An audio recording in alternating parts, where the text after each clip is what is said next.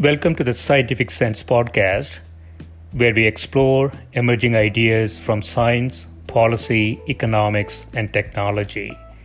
My name is Gil Eapen. We talk with world's leading academics and experts about their recent research or general areas of topical interest. Scientific Sense is an unstructured conversation with no agenda or preparation. We cover a wide variety of domains where new discoveries are made and new technologies are developed on a daily basis. We are most interested in how new ideas affect society and help educate the world how to pursue a rewarding and enjoyable life rooted in science, logic, and information. We seek knowledge without boundaries or constraints and provide unedited content of conversations with researchers and leaders who love what they do. A companion blog to this podcast can be found at scientificsense.com, and this podcast is available on over a dozen platforms and directly at scientificsense.net. If you have suggestions for topics, guests, and other ideas, please send them to info at scientificsense.com and I can be reached at gil at eapen.info.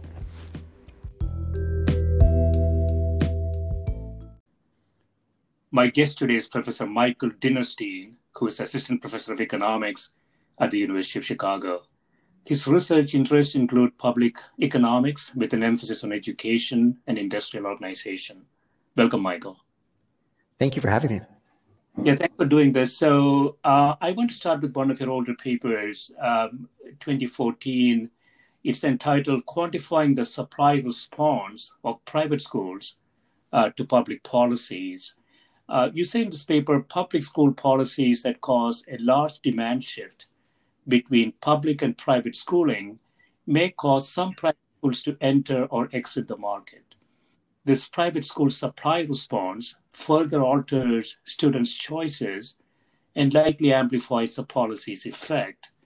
Thus, the policy effects under a fixed versus a changing market structure may be very different. So that that uh, that sounds very intuitive, uh, Michael. Um, so so you have uh, sort of a market um, test here uh, using New York uh, New York City data. That's right. So um, I think think of education policy often in isolation as focused on one sector or another. Um, and so we have a bunch of education you know, policy making all across the country um, and the world. And but New York City is a particular, um, particularly active, I would say. Uh, well, it's the biggest school district in the U.S., and also they're they're often changing their policies. And so um, I focused on one of the bigger changes that they've made. This was during uh, Michael Bloomberg's mayoral administration, uh, and it was a school funding reform that basically changed how much funding different public schools were receiving, and then looked at the overflow effects onto not just you know the public system but also the private sector. Yeah.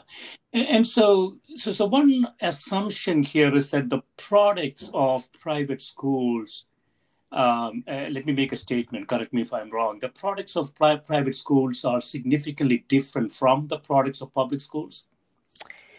Yes um, so i would say that's a you know a, perhaps an overgeneralization but i would say for most most private schools they they are pretty differentiated from public schools you know the, the primary part being the religious instruction. Um, and so over 90 well nationally over 90% and in new york city a little bit lower but still over 80% of schools have a religious focus. Right okay. And, and so so what you're saying here is that if you have a policy goes into effect uh, it has a lot of lot of different effects. Um, obviously, the private schools are going to going to make some strategic uh, decisions whether to enter or exit the market. Uh, but students also look at uh, look at these things and change their preferences, uh, and so so you have a very dynamic sort of a market structure change. Is that what's happening?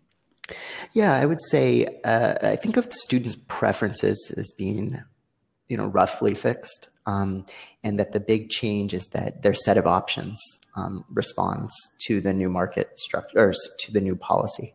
And so, um, you know, I may, as a student, I may have certain schools, I may know how much I would like or dislike Catholic education. If I went to a private school, I might have a sense of how much I like a public school. Um, and then the big change we're looking at, I guess, in terms of preferences, would be the public school funding changes the schools that actually the funding arrives at. And so that school may spend more money on teachers, might expand its extracurricular activities, have more after school programming, and so forth. And that's really the direct focus of the, of the policy. And uh, we think of that as really the only change to, um, I'd say, students' valuations of different schools. Um, but then once that comes in, it just induces students to choose new schools in a way that that changes uh, the market structure in terms of which schools can survive. Hmm.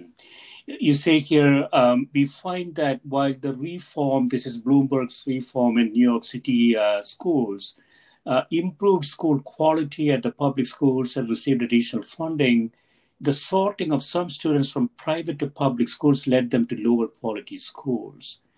And you said the sorting undid much of the reform's positive positive achievement effect. Um, so this is a this is a real complication. you know, you you have a policy that appears to be, at least on the surface, makes a lot of sense, but the net effect of that is very ambiguous. That's right, and I think there are you know multiple ways we can think about um, what's a good metric for thinking about success here. Um, we often turn to academic achievement as measured by test scores uh, in the, in the economics of education. Um, and so here you see there's potentially some trade-off, right? Like the, the, public school funding actually, we find it increases the test scores at the schools it goes to, which that on its own is, you know, not not um, it's the source of some contention in the academic literature. It's not clear that additional funding, you know, affects test scores. So that's kind of a positive story in terms of the power of this funding. Um, but then you induce this this sorting of students or, or change in their sorting across sectors that that potentially leads some students who are at higher achieving schools to lower achieving options. Now, those students, though, are affected beyond just their achievement. Many of them no longer pay for the private education.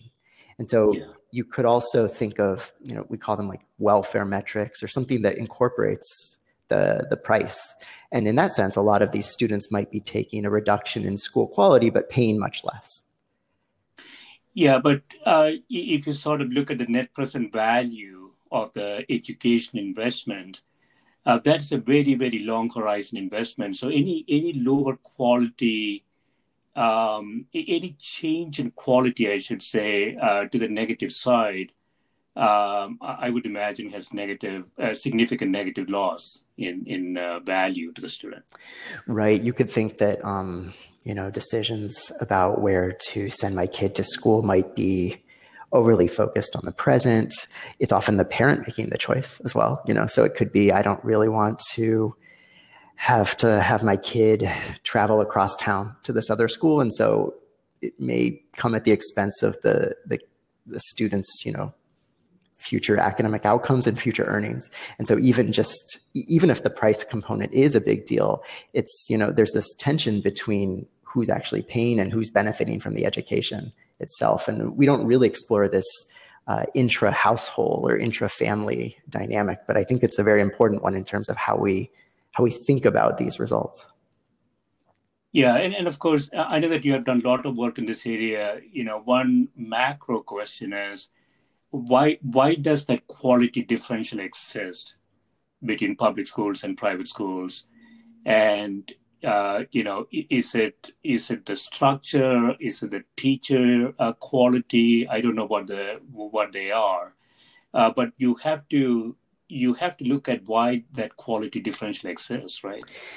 That's right and you're right. That's a you know a big and, a, and really hard question. Um, and it's really a differential on average. You know, there are plenty. First off, measurement is hard here, uh, especially in the US, because private schools rarely participate in public testing or at least even public reporting of their test results. And beyond that, even just having test results, we don't necessarily assume that's the equivalent of quality. Uh, even if we agree that test scores are good measures, we could have um, just sorting of, you know, students who are going to do well no matter where they go they could end up in certain private schools, and, and we wouldn't necessarily want to call that the private school quality, but more they just attracted different types of students. So in general, it's just a really hard measurement problem. Um, and in, there's kind of new evidence, not from me, but from other researchers, where it's unclear that um, in maybe not New York City, but in contexts outside of New York City, that private schools do have um, a, a, a different, a positive difference on average. But to the extent that it does exist, yeah, I don't think we have a great idea of why. Um, and there are plenty of schools, even in the same market, that, that are on the lower quality side. Um, it could be more efficient spending of resources. Uh, it could be better peers. Um, it could, you know, there, as an economist, I'd probably make sure to mention that there could be some sort of, you know, profit motive. Now, these aren't usually for-profit schools, but there might be some similar like incentives. And I, I don't think we have too, we don't we don't know too much there. We might even know more outside the U.S. in that sense. Yeah, yeah, yeah. I was just thinking back. Uh, I grew up in South India, and um, you know, a uh, long time ago, uh, you know, thinking back to primary school, high school education, uh, it was sort of a, I would say, 90 to 10% split, 90% public, 10% private.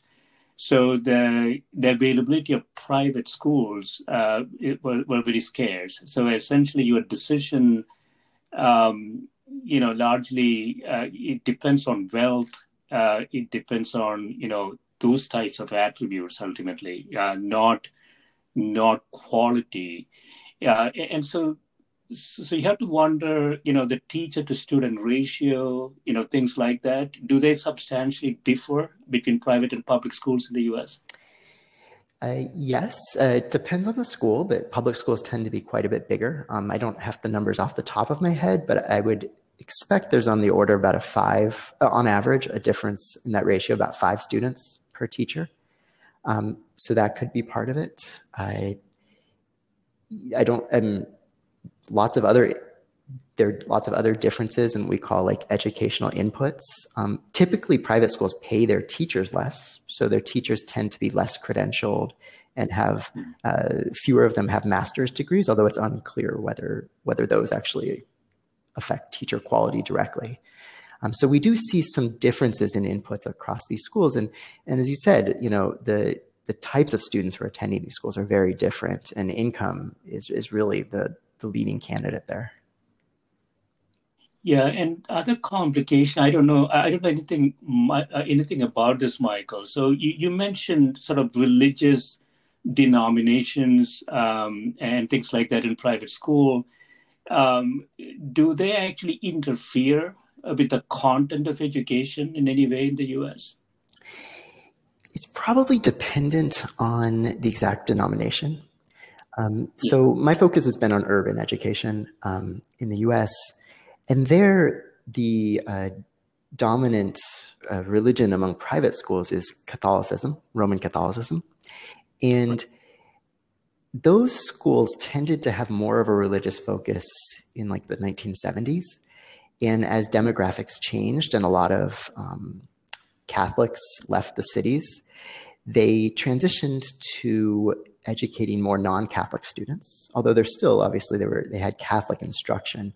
But um, my understanding is that the, uh, the religious part and the academic instruction um, were somewhat complementary, but weren't um, you could not necessarily, you could, for instance, forego some of the religious instruction. Um, for other schools, especially in New York City, you have a large number of Jewish schools, Orthodox Jewish, you have some conservative Christian schools. And my understanding is for those schools, they are much more tied to so the religious instruction is more of the focus. Um, there's, of course, academic instruction as well, but um, families don't necessarily report choosing those schools because of the academic quality the religious part is really the, the first part. So I'm not sure it would necessarily interfere, but I can imagine many people are asking for more religious instruction at those schools um, and perhaps less time on more standard academic subjects. Yeah, uh, Michael, I was also wondering if there is a sort of long horizon longitudinal data. Test scores are one thing, but the, the more uh, important question would be sort of a, a success in life metric um, is there any data that that shows uh, significant difference between the two cohorts? Off the top of my head, I can't think of data in the US on private schools that establishes that link. Um, yeah. It may exist, but I'm not off the top of my head. Um, we, we definitely have it for charter schools and public schools. And then outside the US, we, we have it for private schools as well. Typically, here, the longer run outcome is um, first often something related to higher education. So, um, do you go to university? Which university do you go to? Um, and then a, a, small, and, and sometimes also um, other outcomes such as uh, arrests or um, yeah. so forth. Um, and then there are some papers that have earnings as an outcome. Um, there are not many of them, though typically they have found that test score, um, that schools or interventions that have test score effects also have effects on earnings. Often they have to wait for quite a while to see earnings, especially because for some students, the early 20s is not the best time to measure earnings because, say, they went to graduate school, so they're earning nothing, but you'd say their earning potential is very high. Um, and so we're, um, as, as we get, uh, as we just progress in time and we have more data that we've collected over the years, I expect um, probably we'll have more evidence soon on the relationship between test scores and earnings or treatment effects on test scores and treatment effects on earnings, even for the private sector in the US. Yeah, I remember seeing something about um, you know things like SAT not having very high correlation to academic success, and even things like GRE and GMAT, even graduate schools. Um, that data might be available more readily. Right? Often it, it's it's kind of like a we need a combination of things. So we need data that's available uh, with some sort of variation in an intervention at an earlier moment in time. So there's, um, you know, cross-sectionally, there's a strong correlation between test scores and other outcomes in life, but we wouldn't necessarily attribute that to anything about the educational system necessarily. Um, and then it also, um, the, the further on you get, I mean, so in the US, grades three through eight students in the same state are basically all taking the same tests. Even as you get to high school, but especially beyond high school, um, we often will have these types of outcomes, but only for a subset of students. So, for instance, the GMAT, um, we would have for students interested in business school. And there might be lots of you know educational interventions that are just not targeted towards students who are ever going to, or who, are, who, targeted towards student populations that send a lot of students to business school. And so um, it, I think there's some work that, that suggests that perhaps the, for instance, effect of going to an elite university is not that big relative to a different elite university, whereas the effects at um, at uh, lower levels in higher education might be very big. And so, kind of, we have to almost align the outcome with with the variation that we're using, and and it's um, fewer of those examples come come to fruition than you might think. Yeah, yeah. Uh, you know, it could be also self-fulfilling uh, type uh, situation if, if, universities use test scores for admission criteria, and um, and so you know, it, it's sort you will get good effects, um, but it, it is quite possible that uh, it's not driven by test scores; it's just driven by the fact that you are in that university. That's right, and you know the whole the fact that these um, allocations or uh, decisions of where students go to school are dependent on the measure itself. You know, can interact or interfere. It's kind of like the old saying that um, among you know extremely good basketball players, height is not correlated with success. But we know height matters. It's just everyone who is in the NBA is already very tall. Right, right, yeah. So, so returning to the paper, do you have, uh, you say policy effects under a fixed versus a changing market structure may be very different. Do you have some policy prescriptions? Yes, um, and it's definitely this is the focus of some ongoing work, and we didn't, you know, in that in that analysis, um, get to explore much beyond speculation, and, and, I hope to have more work soon that does that. Um, we, uh, you know, it, there's a room for perhaps targeting these types of public policy interventions uh, based on the types of private schools that exist. So um, my impression is that in most cases, the private sector is not considered when when constructing um, public school education policy. And so, if there is an area where you have a bunch of private schools that uh, it's perhaps a very dense area of New York City, really high cost to having a building, um, you know, you might. Uh, you might uh, pull back on the policy a little bit to let those private schools survive. Of course, you know even that is is making some students winners and some students losers from a policy. So it's not um, you know, it may do better in aggregate, but some students uh, would be worse off um, than a version that kind of ignored the private sector. This you could also have, um, you know, commensurate uh, public investment in private schools when there is, say, a public policy that gives out more public school funding. Uh, it could also make grants to private schools at the same time, especially grants um, that are focused on covering fixed costs, because we find that we, we find that that's really the driver of why these schools are shutting down. Now, the more assistance you give to the private sector might keep those schools open. And, and the point of, of that paper that we're talking about is that keeping them open benefits a lot of students.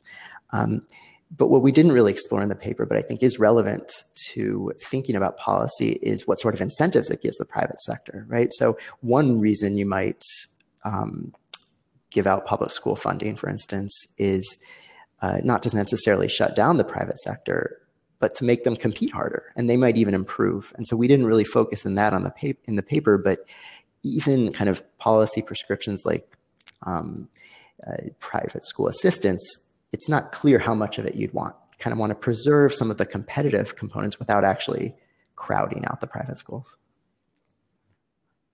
Yeah, so it's a very complex question. You have a, a recent paper that's sort of related the equilibrium effects of public provision in education markets, evidence from a public school expansion policy.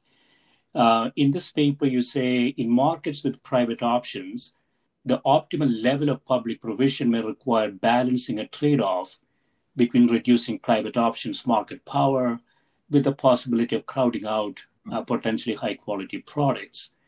These considerations are particularly relevant in many developing countries' education systems where state capacity is increasing, but low levels of past public provision mean many private schools already exist. So, so multiple problems here. That one is sort of the initial conditions that one has to take into account when you think about a policy. And the other is uh, you're talking about here some sort of an optimization. That there's a trade-off um, between uh, between market power and and and the quality of products. Um, but that uh, that optimization sounds to me, Michael, that you have to really consider what the sort of the initial conditions are uh, to get to optimality there. Uh, you you have a case here from the Dominican That's Republic. Correct. You want to talk sure. Um, yeah. It's your point about initial conditions is is right on, um, and I think they might be particularly relevant in developing countries like the Dominican Republic. Uh, so, so in this country, in um, in 2012, they had um, some low test scores on international tests, and they also had a lot of overcrowding in their public system. So um, they would have students in schools for in schools for just a few hours a day because they had to reuse the rooms for more students. Um, so that might, you know, it, it, it's sensible to think that uh, as the country develops, as there's more tax revenue, as the country has, say, the capacity to invest in more public infrastructure and public services, that they should expand the public sector. Um, and I think that's you know a very reasonable uh, intuition. Um, now, because the system in 2012 had been a bit overtaxed, the public system, I mean, sorry, not taxed in terms of taxation, but it was stretched thin. Um, a lot of private options existed. Uh, and these are options that gave students longer school days, that had cleaner bathrooms, that gave them more instruction. And so we think of that as kind of the initial condition due to maybe past low investments in the public system. You already have a bunch of private options available. And that initial condition matters because a lot of these schools have already incurred the costs to open. So there might be a situation where we say we don't, you know, if we could have rewound 10 years, we don't need this private school to be here. We could have a public school. Students might like it more, pay less, or something like that. But once the private school's open, it exists, they've already incurred a bunch of costs. And so um, I think what your point about initial conditions is exactly right. And so we are evaluating a public school expansion policy in the Dominican Republic that started in 2012, and they nearly um, nearly doubled the the capacity of the public system. Uh, and so this is uh, a somewhat rare ex- uh, chance to study what happens when there's such a big change in the public sector in the size of it. Um, but it's really um, anchored in what the situation was prior to that, and that's a, you know a system without much public provision, lots of private options. Um, and so that's kind of the, the starting point for why we thought it was an interesting place to study the question of just how much public provision should you have in general, but also taking very seriously the fact that these private options already exist. And so that's kind of part of the, of the policy making process. Yeah, yeah. So this is uh, sort of related to the, the point we were discussing before. It, um, in, you know, it, it, seems to me that uh, policymakers are not really thinking about return to society. So there, there is a resource constraint. There is not infinite resources for anybody. So there is there is a pot of money, a pot of resources, and it is truly an allocation problem uh, for the uh, for the policymaker. And the policymaker has to optimize that constrained resource given multiple products already existing in the market.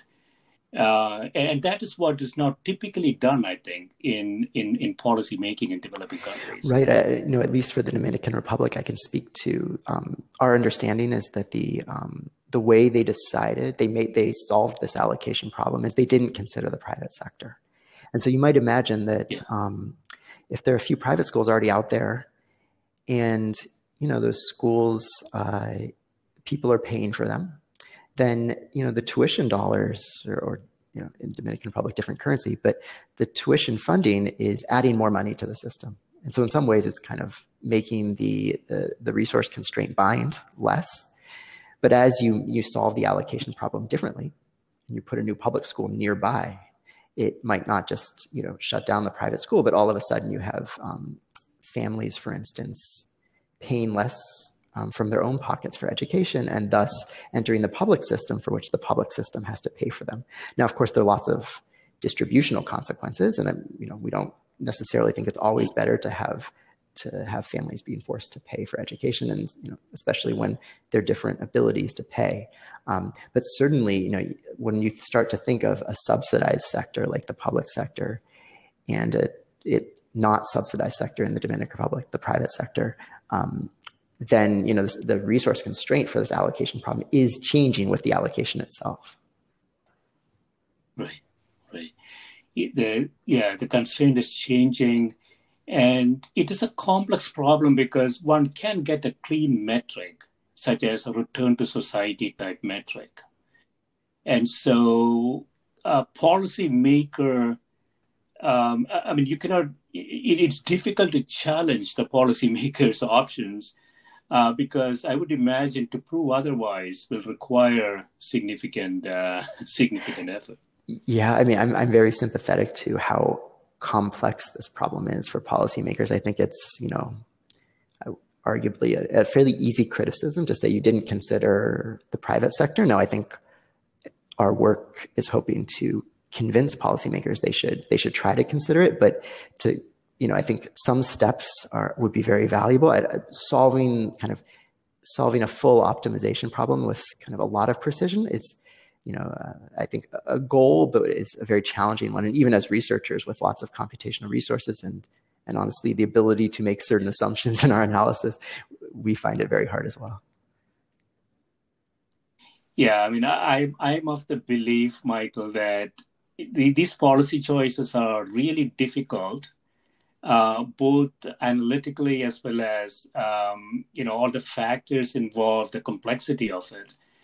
Um, it it is increasingly the case, in my view, that policymakers have to have uh, a level of education, a, a background, expertise, experience uh, to actually make these policy choices. But but the the political system is not really set up like that. Uh, often, uh, that the people who end up making these policy choices don't really have a good background. Right, or the political con- system is, you know, combining lots of people's interests, maybe for good reason, uh, but it's putting constraints, and so um, you know, it's not quite as simple as having one person go into a room and figure it out, um, even regardless of how you know.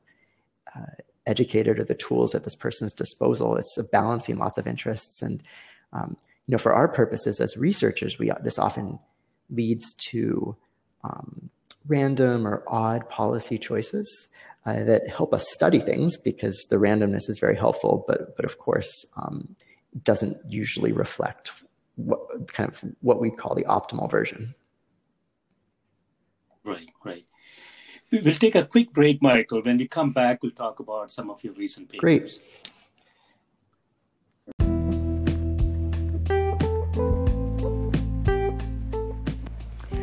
This is a Scientific Sense podcast providing unscripted conversations with leading academics and researchers on a variety of topics. If you'd like to sponsor this podcast, please reach out to info at scientificsense.com.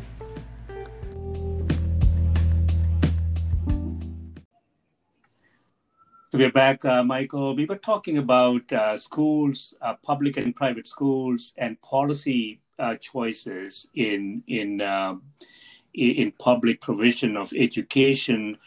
Um, I want to go into a, a totally different topic. Uh, one of your papers from 2017, consumer price search and platform design in internet commerce. Uh, you say the platform design, the process that helps potential buyers on the internet navigate toward products they may purchase, plays a critical role in reducing search frictions and determining market outcomes. And you study here a trade off associated with two important roles of efficient platform design, guiding consumers to their most desired product, while also strengthening seller incentives to lower prices.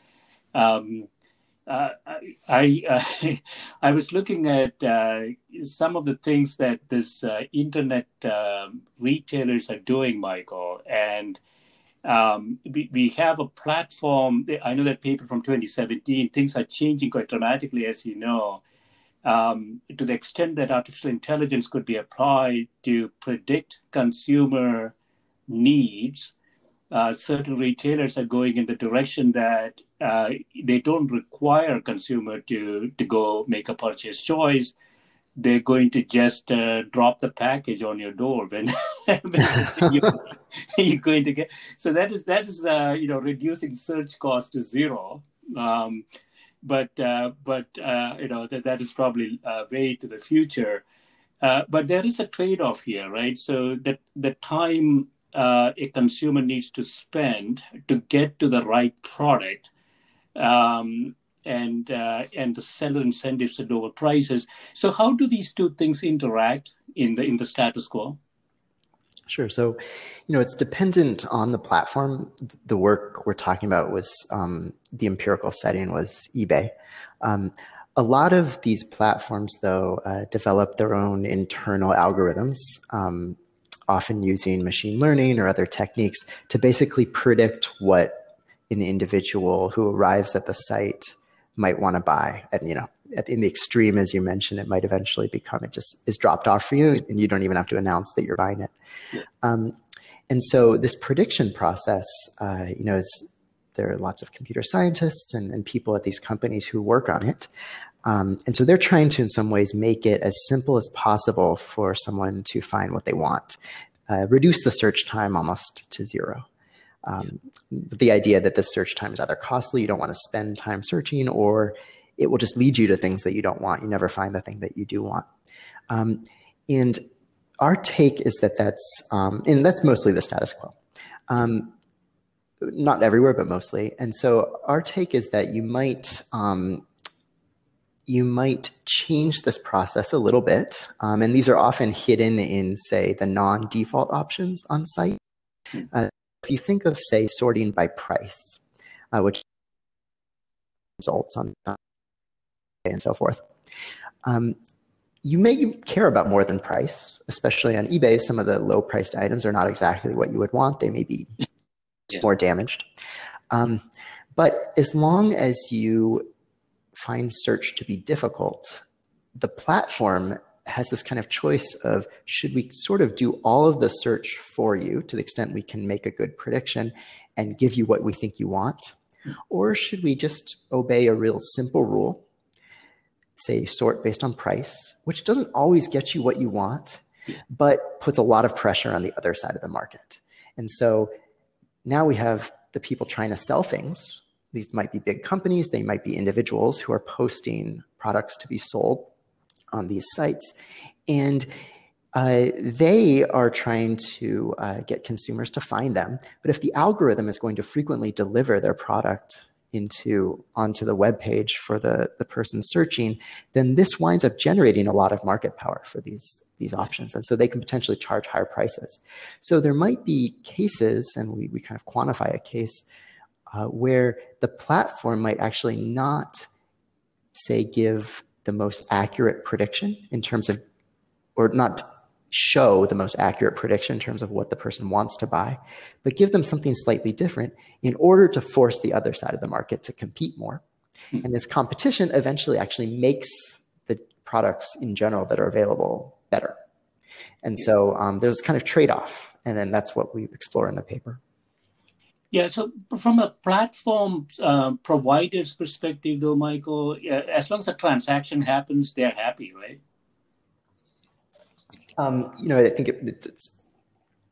I, I no. think that's a good approximation. I think you know they'd like higher price transactions, but in general, I think um, yeah. having more transactions is roughly how they think about things. Yeah, so, so I was wondering, what is the incentive for the platform provider to make the transaction efficient? Uh, I understand that they, they, they would like to maximize the transaction value, uh, and that has a clear implication for their profits. But but do they really have an incentive to make the transaction more efficient? Um, if the transaction is more efficient, I guess presumably there will be more transactions, but I don't know if that has been shown.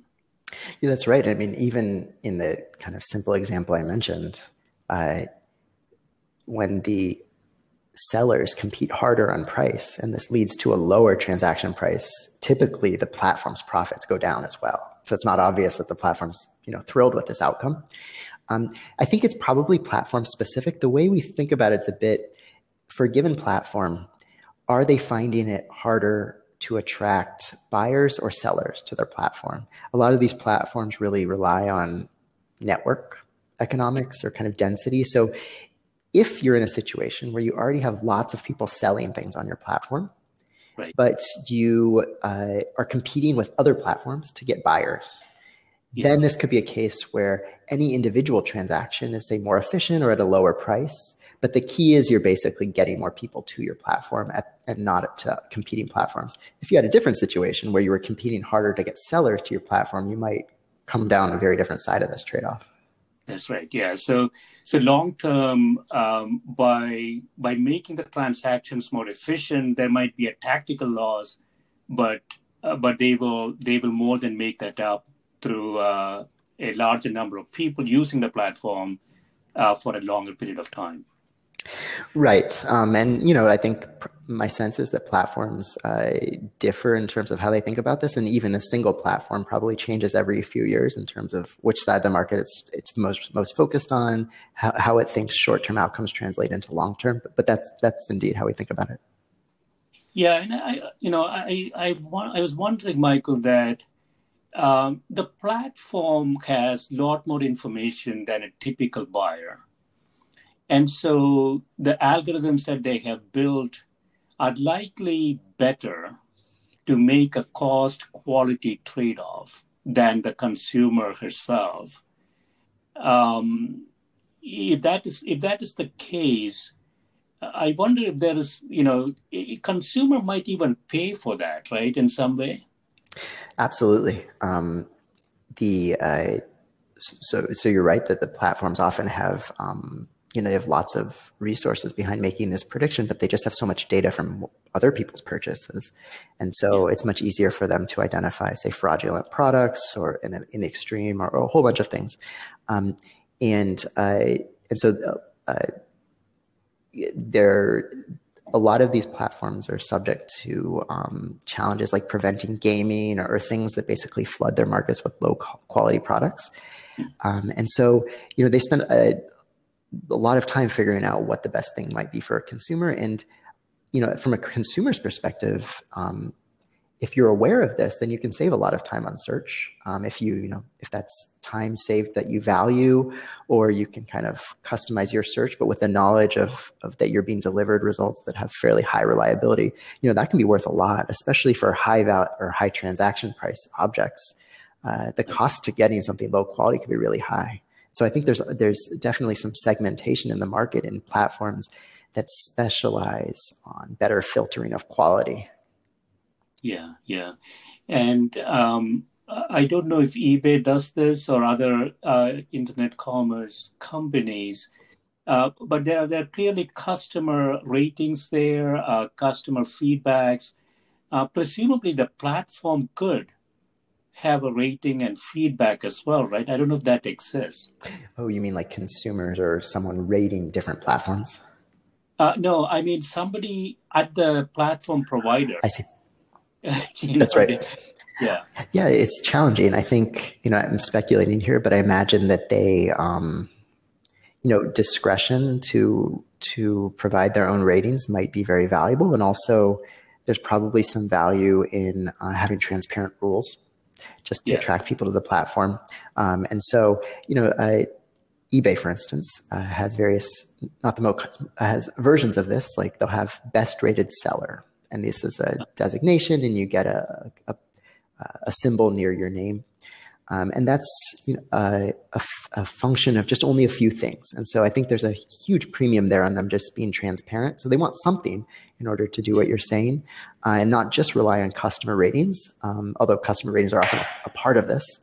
Um, but I think they're a little bit, I would suspect they're a little bit nervous about getting too fine tuned with this uh, yeah. in terms of lack of transparency. Yeah, yeah.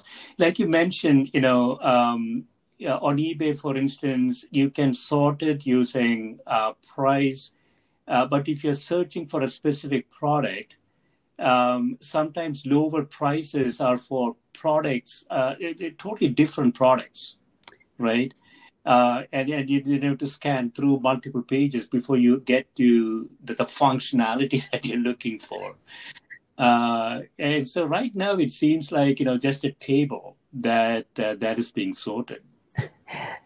That's right. Um, and and this so the success of the various say or the weighing the various trade-offs that we've discussed kind of are so dependent on the platform's ability to filter in the first place. And so the example we saw frequently was um, iPhones. And so uh, if you can't filter iPhones well, uh, on eBay, for instance, if you were to sort by lowest price, you get all of the iPhone cases. and there's so many cases you would be searching for a long time. I mean, you redo the search or something uh, to get to the phones. And so um, that kind of, um, in the literature, some people call it obfuscation, um, can certainly kind of in, interfere to the point where it's really the first order thing here is can you filter listings? Like all of this stuff about should you sort or uh, fine tuning the exact sorting process is a bit secondary. Right, right, right. Yeah. So, so, so really sort of getting that intelligence more, just doing that would substantially reduce search costs for consumers. That's right. And, and I think they probably monitor the, um, you know, if you are selling an iPhone case, you have a high incentive to figure out how to get it listed with iPhones. And so it's, I, I, think it's a give and take. And, and so setting transparent rules, but being constantly aware of, of how people are um, maybe go, trying to go yeah. around them. Yeah, I have to say, Michael, I'm increasingly attracted to this idea that some retailer is going to just send me what I need rather than you know, going and looking for it. Um, I, just want to go to another uh, recent paper on a different subject uh, competition and entry in agricultural markets, experimental evidence from Kenya. Um, African agricultural markets, you say, are characterized by low farmer revenues and high consumer food prices. many have worried that this wedge is partially driven by imperfect competition among intermediaries. Uh, intermediaries are a, a, big problem in in many markets uh, in the developing world, and this is this is sort of a, a classical example of that, right? Yes. Um, so this this work with Lauren Bergquist at, at, Michigan, we're you know I think intermediaries are uh, in lots of these markets, but because there's potentially not very developed infrastructure and so forth, there's kind of a clear reason why intermediaries might exist. Um, you know, moving product across the country. And so I, I think, you know, on, on its face, these intermediaries could be providing a really good service. I mean, they, they probably are, but um, I, I think the competition component or the, the degree to which they're not competing has not received much focus until lately. Hmm. And so it is really sort of collusion. Is that the issue? Uh, this is our conclusion. Um, collusion is a, you know, we don't, it's not a case where we have um, the uh, internal company documents you sometimes find in, say, antitrust cases that are just kind of clear evidence of collusion. They're announcing that they're colluding. And so instead, we rely on observing market outcomes and how they vary with different um, experimental treatments that we ourselves introduce and understand do change it, do basically responses to say a cost shock. Uh, do they look like uh, what would happen under perfect competition, under different degrees of competition, uh, or is it more like collusion? And so we basically use these, this variation that we introduce to the market, see how people respond, and uh, our findings are that it's very consistent with, with collusion. Now, whether, and, and there's also a lot of circumstantial evidence from, say, surveys that uh, intermediaries here do know each other, do often discuss prices. So there are lots of components you'd usually associate with collusion that make it, that kind of uh, offer supporting evidence that our statistical analysis seems to be picking something up. Yeah. Um, I mean, it's striking that you say we estimate that traders capture 82% of the total surplus. Um, and, and so both the consumer and the producer come out empty in this case. Right. So this calculation, we, we don't see too much about the producer, say the farmer. And so um, yeah. here we're basically saying all the surplus that's created from the moment this farmer sell, right after the farmer sells to the intermediary. And so, but you're right, the, the final consumers don't get that much surplus. So they're buying at prices that are not too far away from their the max they would pay, the maximum.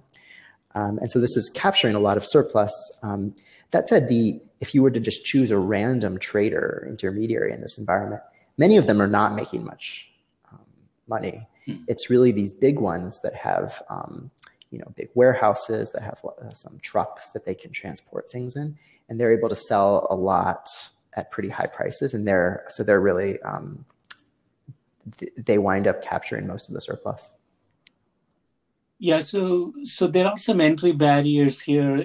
So these are not really contested markets, then, right? Um, so so when you have those two three uh, big guys, uh, they are basically making any other entry difficult. That's our impression. We um, so, in terms of uh, what the traders discuss and report, um, there's some capital costs necessary to enter different markets. Uh, you need to transport things. So, often certain markets will be fairly easy for you as a trader to enter because your storage facility is close by. Um, you might have some local knowledge of the market. But to enter a new market, not too much further away, might be a big challenge. And so, you're not necessarily contesting the market over there. Uh, and so that makes basically they kind of segment the, the set of markets in a way that they're not, no individual market is, is contested that much. And so we see even among people who have already decided to become a trader and often do have some of the capital necessary to, to trade, they don't, they're, uh, it's pretty rare that they enter new markets um, further away in the county. And so this kind of means that you have roughly, you know, three to five traders at every market uh, and rarely do you get additional ones. And even when we gave them pretty generous subsidies to go enter a new market, the take up of that subsidy was not not too high. Hmm. So, so sort of geographical specialization and other factors prevent uh, entry. um, are, are, there are there policies uh, you can think of that that might um, dampen this issue? Right, and and another factor of you know when it's geographic, it's also often when the entrants do actually show up in the cases where they do. Um, the incumbents compete pretty hard that day. And so they basically make it not very attractive that day. Um, and so, so, we were, uh, it, it's a somewhat pessimistic finding on the, the potential for entry um, to solve the problems here. I also think the institutions in Kenya and a lot of these countries, it's they're not set up to necessarily have, say, antitrust investigations that you would have elsewhere. So that's not obviously the answer either. Um, we speculated at the end of the paper that maybe um, actually relating to maybe the previous paper we talked about, uh, some sort of platform that can potentially pool information, might uh, maybe provide some price transparency, uh, and make the entry decision a little bit less subject to uncertainty about what price you might get. And so I'm not sure this is kind of a magic bullet that will solve everything, um, but there might be reasons to think that one could facilitate better entry with, say, better information. Could also, if consumers are able to choose which market to to go buy at, which there's a geographic component that makes that you know not the easiest substitution, but that can you know, price transparency could also mean that even though you only have three or four traders per market, if I'm choosing between two markets, I kind of have now eight I could potentially buy from. And at that point, you know, now I might have enough eight traders, they might start to compete with each other or they might not know each other. And so they might not collude. Right. Yeah but to the extent that there is no antitrust um, sort of um, enforcement, it, will always degrade into some sort of a collusion over time because it's very profitable uh, for the intermediary to do so. Uh, I was also wondering why, I know these markets are small, but why are the very successful internet commerce platforms not entering these markets? Yeah, I'm, I'm, i can speculate. I'm not not too sure. Um, sometimes, you know, small markets that are in remote areas, uh, it's hard to scale up the internet platform in a way. Kind of, they have to get to every market. They have to get the participation of um, whichever government official is running the market, if there is one. And so, the remoteness and the smallness um, actually make it quite difficult for the platforms to penetrate uh, as because a lot of this is they actually the platforms have to actually arrive and get agreement among the various parties. So it'd almost be easier if there were only a few very big markets because then you could focus on getting those to agree or you know introducing the platform there. Um, so that's my impression kind of like fixed costs associated with um, introducing a platform like this to every subsequent market. I would imagine the government might be able to play some sort of role that could that could alleviate some of these fixed costs, but I don't know too much about, for instance, how much the Kenyan government has thought about this. Hmm. Yeah. Yeah, if, the, if that fixed cost is high, you won't get entry. So it seems like the problem, uh, the solution to the problem is really back, uh, back to the government, right? That's probably the only way to break the shackles. Yeah, um, you know, it's I but even among government policies, you could, you know, um, we thought maybe entry subsidies. So the government could offer entry subsidies that um, that could be some component of it. That didn't seem that well. We offered them, but it doesn't seem obvious that a government version of that would work any better. Um, I think antitrust policy is a little bit off the table uh, at this point, at least, um, and so maybe something in between. Um, but I do think you're right that um, it's it's kind of asking for a sort of big and coordinated type intervention. And, and so, you know, that might take the place in terms of government inter- intervention. Do we have any examples? So, suppose the Kenyan government creates sort of an electronic platform for trading, uh, and they take, you know, sort of the platform investment, and then both sellers and buyers can go onto that platform uh, to actually make the transaction happen. Do we have any evidence, any any example of this happening in um, in developing yes, countries? so um, several countries have, have moved in this direction. Um, India actually has a platform called eNAM, which um, you know you can imagine. You know, you're probably more familiar with it than I am, but it's uh, it it's it accounts for a large fraction of the world's agriculture. And so eNAM is being introduced in India uh, in a staggered fashion. So it's not everywhere, but lots of states, uh, pretty much all states or, um, or territories now have at least some of their markets on eNAM. And a few have now actually all of their markets are on eNAM. And so this is a system where it used to be that, so this is for farmers and traders rather than traders and final consumers, but I think that the insights are pretty similar. Um, so they would go, they used to go to the market and kind of make bilateral deals. So you talk to someone, you might know them, and then you make a deal, and then they go and sell your your uh, crop to someone else, and they eventually give you uh, give you the money later once they receive it from downstream. Uh, and so the Indian government here has introduced a platform which does a number of things at once. It uh, measures quality directly. So it has, um, it tries to quantify quality in terms of, say, moisture content of the crop and so forth. Uh, it then runs an auction where people can bid, and they don't actually have to be present to bid. They could do it over their phone from a different location. Uh, and then um, it's kind of the the product is delivered right there. So there are a whole bunch of things happening at once, and then they're you know that's not the only part of this. They're also trying to ease um, rules on who's allowed to be a trader at different sites and cross state lines. Um, it's still pretty early, so they're only, I think, uh, you know, three or four years into this. There's some early uh, state-specific pilots that have seemed to perhaps lowered prices. Uh, sorry, raised prices. So farmers are receiving higher prices than they did before. Um, but I think it's still kind of enough that uh, uh, you know, very interested in trying to study study what will happen. Yeah, yeah. At, at least uh, um, from an intuitive sense, uh, it makes a lot of sense. So um, I wondered, you know, uh, if I mean, a lot of these countries have the same problem. These developing countries. Um, I, I wondered if there's some sort of United Nations type organization who can help, you know, sort of jumpstart something like this, um, you would probably get you know sort of faster implementation. Um, I don't know if there's any organization. I mean, it doesn't require that much of an investment, right? Even foundations could could potentially think about this. Right. Um, I, I think those are that's an excellent point. Um, I'm struck just by when I talk to government officials in say India or other countries.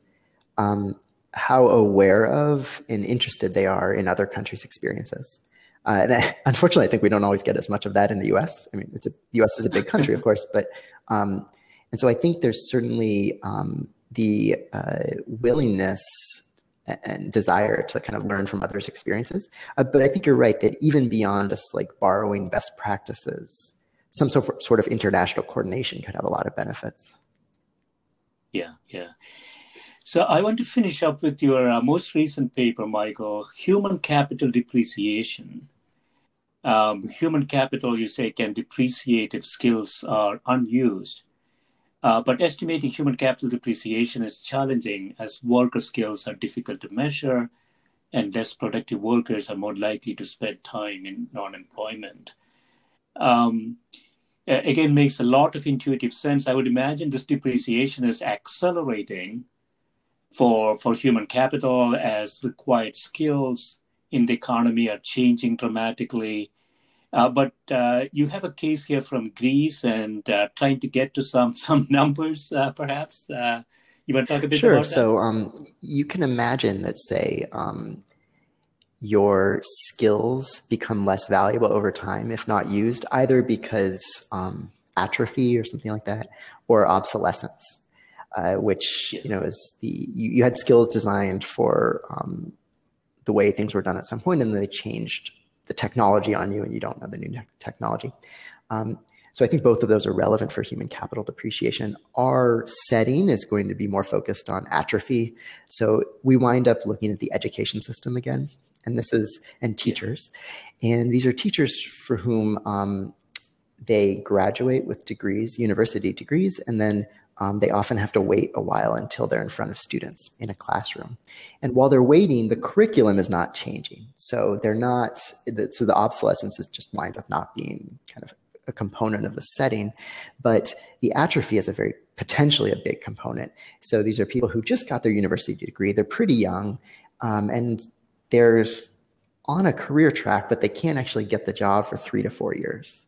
And so, um, you know, I, I know like when I was that age, if, if I were told just to wait around for a while, I, it, it could be pretty damaging to remembering what I had learned during university or just like the soft skills about you know, showing up on time and so forth. And so, but we're focused on education partly for, for two reasons. One, and you know, obviously, as, as this discussion so far has shown, I have just have inherent interest in it. But um, one is that, you know, as you say, this is a very intuitive story. It's almost close to obvious that this could happen, but the measurement challenge is big because rarely can we say this worker has this productivity or this output. You know, people who work in big firms, how you know you see something that was produced at the firm level, you have no. It's really hard to know who did what. Um, often that's proprietary. For, in education, the teachers have students and we can link the students to individual teachers. And so we can look at what happens to students output or test scores. It's, you know, a much more direct linkage than usual. And then the other reason we look at education is uh, the institutional details, which I've hinted at in terms of how teachers get assigned to positions in Greece. And there's this long wait period. This wait period has some components to it that are pretty random. And so we argue that we have kind of sets of otherwise identical teachers, some of whom had to wait, say, three years for their job, some two years. And then we can make pretty simple comparison in terms of, in terms of their students' outcomes between these two groups. And so, so this is a very specific question that skills uh, depreciation related to non-use of skills or delay in the use of skills. That's right? correct. Uh, and so, so more broadly, I, I know that it will be difficult to extrapolate from there. But more, more broadly, Michael, would you say? Uh, so the, the, there's obviously that problem, uh, but even if you are employed, uh, I think the chance of underemployment, incorrect employment, um, all of those are actually becoming more critical um, in the skills depreciation, right? If if you if you're not in a situation that you're constantly upgrading skills, uh, you know you're going to you're going to lose the race. So it's uh, it seems to me that it's not just sitting idle, but it's also sitting. Or it's also doing things that are not not optimum. Do you see it that way? Yeah, I think that makes a lot of sense. Um, it's you know right even during employment, you might. Um, even during a good match for you, like a job that cultivates certain skills, you know, further investment on your own might quite quite likely pays off. Um, but you're right, like poor matches, or you know, it might be it might have might be employment that makes sense. Say um, you have high student loans, and so you need a job that has a high enough salary to pay that off. But it might you might be sacrificing kind of learning on the job. You take a higher salary position, but one that's not really going to teach you new technologies that will be important for your for your career. Um, so I think that's absolutely right. Um, I'd say uh, non-employment is a little bit of a, uh, a case of some focus, just because we do have a lot of policy around, say, unemployment insurance, um, how we should encourage people to look for new jobs. But these, you know, these interact, right? So you could say non-employment can be pretty damaging. So we would love if this person, maybe outside the education profession, but in other settings, could be hired quite soon for a new job. But as you say, like there might be some trade off. We know their skills are depreciating while they're waiting for any job, but it would be nice if they got into a job that's a good fit for them in lots of ways, but in part due to the skills they would learn on the job. Yeah, so so this teacher assignment process in Greece, um, you estimate a skill depreciation rate of 4.3% and experience returns of 6.8%. What's experience So here we're doing a decomposition that um, essentially we're saying that there are two. So if I don't work for one year, there are kind of two things that happen to me. One is my skills may atrophy. And that's kind of the first number that you mentioned. We, we quantify that around 4%. But even if I had no atrophy uh, and I just sit around, so I kind of remember everything I used to know, I, I'm still at a disadvantaged position after that year because someone who was working might have been learning on the job. And so I'm missing out this right. learning or what we call an experience. And that's the part we quantify at 6%. So kind of we, we argue that both components are quite important. Now, for many people, you get both at once. So if I'm working or I'm not working, I'll get them both or neither. But we might think that some policies might target, might, it, it might matter if it's really the atrophy from sitting around that's the big deal, or it's I just miss out on this great on the job learning that I would have had. Yeah, so this is interesting, Michael. So the the human capital depreciation loss for an economy, uh, you could compute something like that uh, for the pandemic, right? We, you know, we are sort of uh, standing still for a period of time in in almost any um, uh, any uh, industry uh, it should have some negative right. effects. Yeah, right? absolutely. I mean, there's been a ton of policy focus here on the loss in learning for students, but you're right. The people who are adults um, and who are not working, uh, it, it, can be a huge loss to the economy. Yeah. So you know, when we think about trade-offs in terms of um, incentives to bring the economy back this component is not really factored in there. And if you measure this, if it is possible to measure, uh, th- this might be a lot higher than sort of the tactical, you know, pennies that people. That's count. right. Um, you know, my impression is that a lot of our unemployment policy, or just thinking about unemployment, is we would like to avoid it, avoid it from the perspective of an individual. Um, now, that would be true even if there were no depreciation, right? You, you're not earning you don't have income, and so you can't uh, pay for you, know, you can't pay your rent and so forth. Um, and in terms of so I think just in terms of understanding the size of losses, it's of immense importance, and, and even understanding the distribution of losses across different types of people. Um, in terms of how that would affect, say, optimal policy, it winds up getting very complicated very fast. Um, and so a lot of it depends on does depreciation accelerate or decelerate as the length of your unemployment go for longer? Yeah. Um, and, and that kind of interacts with how fast you want to find a new job. Yeah, I mean, it, you know, as the human capital becomes a bigger and bigger part of the value uh, for a for for a company, for an organization, for a country, for an economy, uh, and, and, physical capital becomes you know less and less important.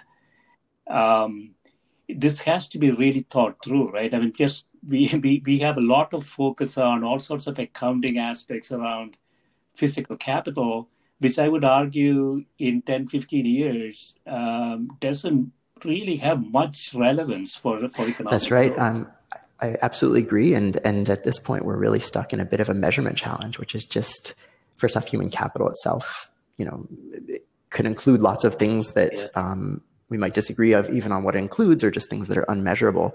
And I think we all kind of all know it's so important and we we should measure it. We should understand how it changes, say during recessions and so forth.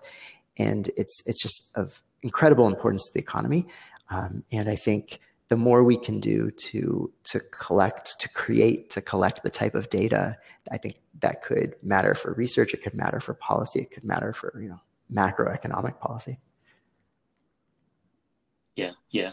So in conclusion, Michael, we talked uh, uh, talked about a few sort of developing country problems: Dominican Republic, Kenya, and and elsewhere.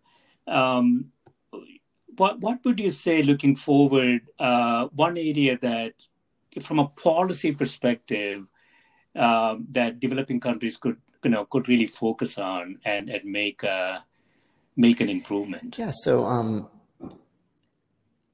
I've more most recently been really thinking about the education sector that we talked about a little while ago, and um, I think yeah. I, for developing countries that are, you know, develop that are um, expanding these sectors pretty fast right now. They have the flexibility to maybe be creative, to try out different things, to think of different school models might make sense for different types of students, to think about how much public and private provision to balance. Maybe even they have versions of what we have in the US of charter schools. And so I think it's, it's, um, you know, they have initial conditions, but they're also in the process of changing a lot, such that I think they have more flexibility than you see in lots of other countries. But they can learn from the experience of lots of other countries, and so, um, you know, I think that these uh, basically the how uh, sectoral distribution of education um, provision as well as even within sector, does it make sense to have different types of schools? What are the incentives that different schools should have? Um, I think that uh, a lot of developing countries are thinking about this right now, and um, and I'm really excited to see kind of where they come down, what we can learn from what they're doing, and, and what sort of policy we can suggest now and continue to do so. Yeah, it all comes down to education. If you don't get that right, um, everything else that you do may not may not really work right out. and, and not just for efficiency reasons but also um, you know equity and you can really uh, you can have kind of uh, growth that everyone shares and especially through education policy. Yeah yeah. Excellent. Um, thanks so Great. much for i really enjoyed the conversation as well.